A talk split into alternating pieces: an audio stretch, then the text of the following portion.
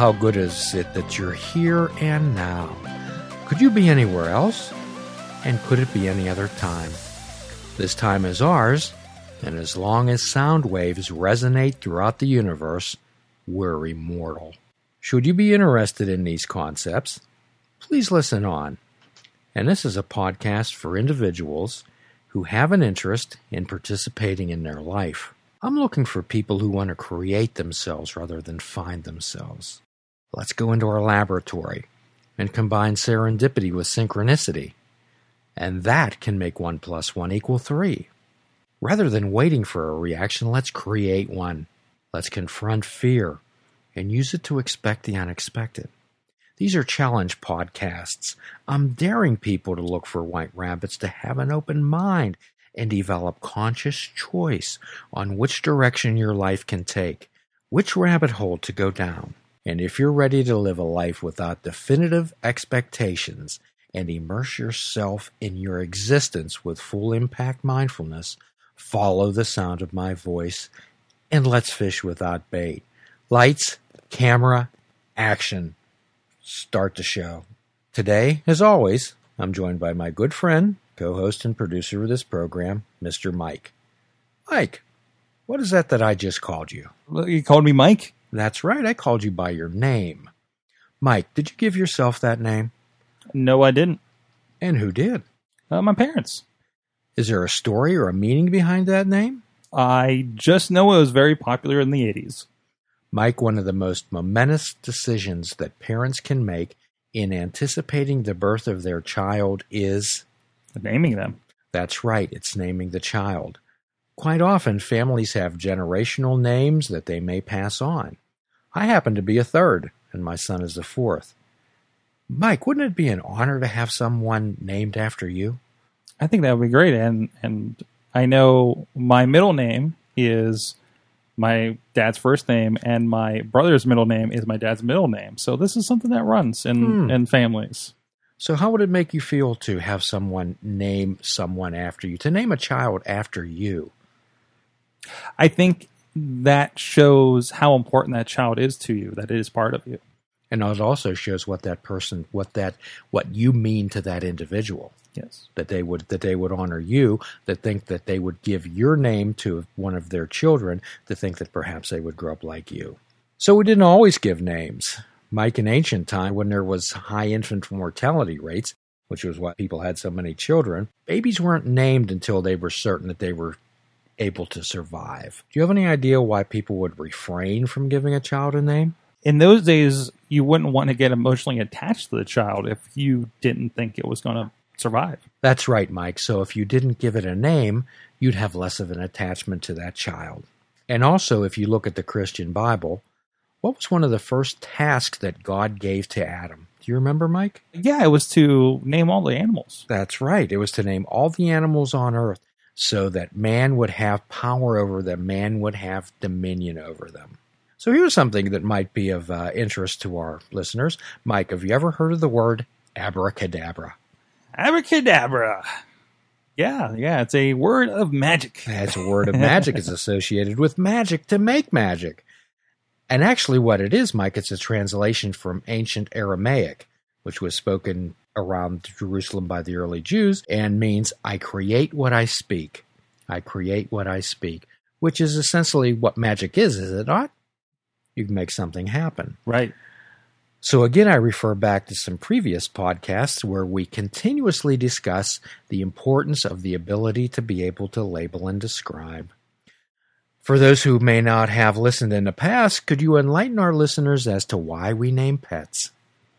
Again, the emotional attachment to them. The emotional attachment and the power of control it gives us over them. The ability to call them and have them come to us and that they are ours, just like feelings and emotions. On the contrary, one of the most demeaning things that you can do to a person is call them by a name other than their own. It dehumanizes you as a human being.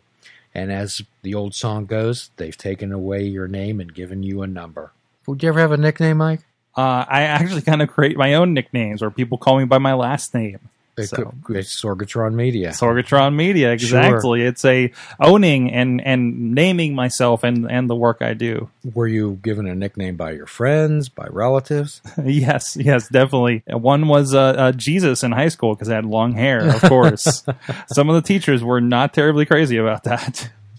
So when you're angry at someone, what quite often we say is, oh, he did that, or she made me angry, or you, or referring to somebody as it, or a derogatory name. So, Mike, there's a quote by W.C. Fields, and it says, it's not what they call you, it's what you answer to. It's what you answer to. So if someone called you a derogatory name, Mike, would you answer to it? Not immediately. Mm-hmm. Would you want to answer to something other than your own name? I actually found myself in an interesting situation with this because with one of my new jobs, I'm around a lot of new people, and they know me as Mike and Michael, and I prefer, actually, that people just call me Sorg in the long run for some reason.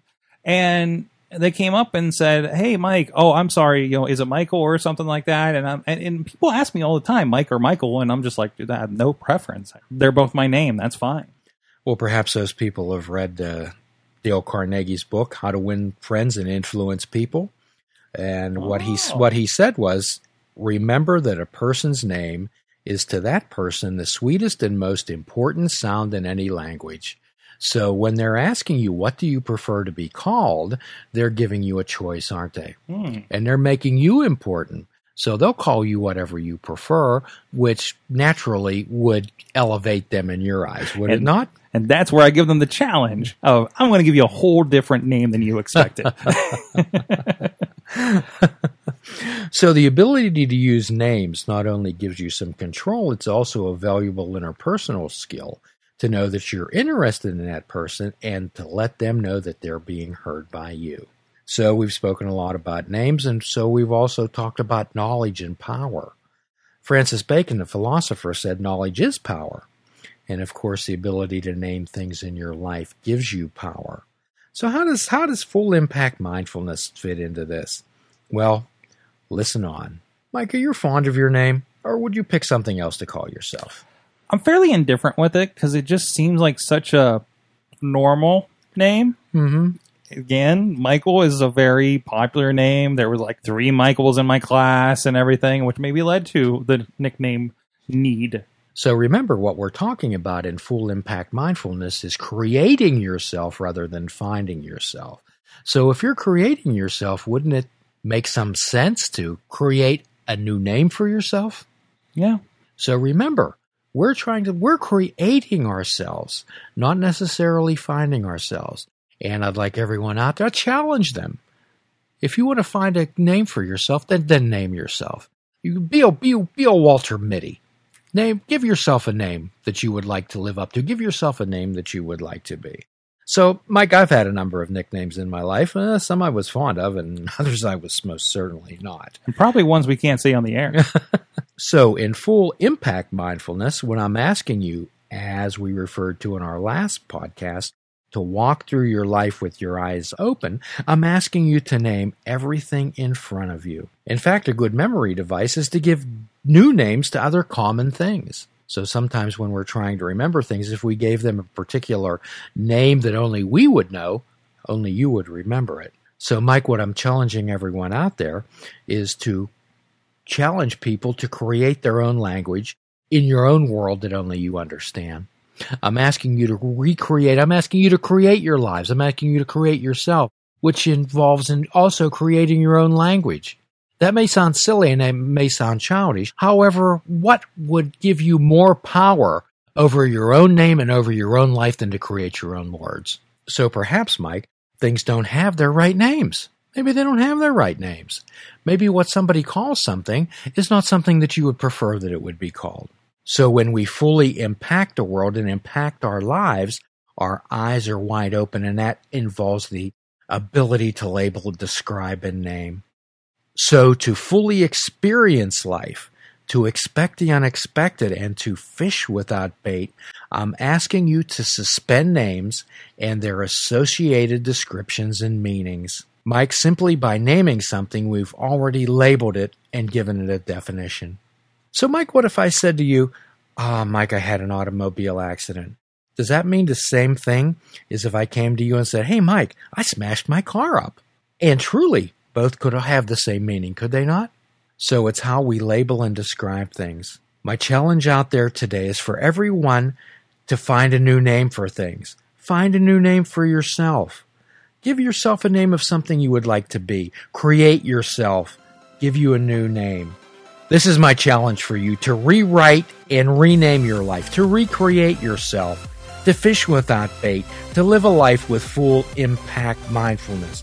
And my challenge to you, as always, is to do a kindness to yourself and do a kindness to another. The adventure will continue. Namaste. Please check out our website at fishingwithoutbait.com, where you can listen to the show, comment on our discussions, and find out where you can subscribe to our podcast. If you're interested in flying the colors of Fishing Without Bait, click the shop icon on our website.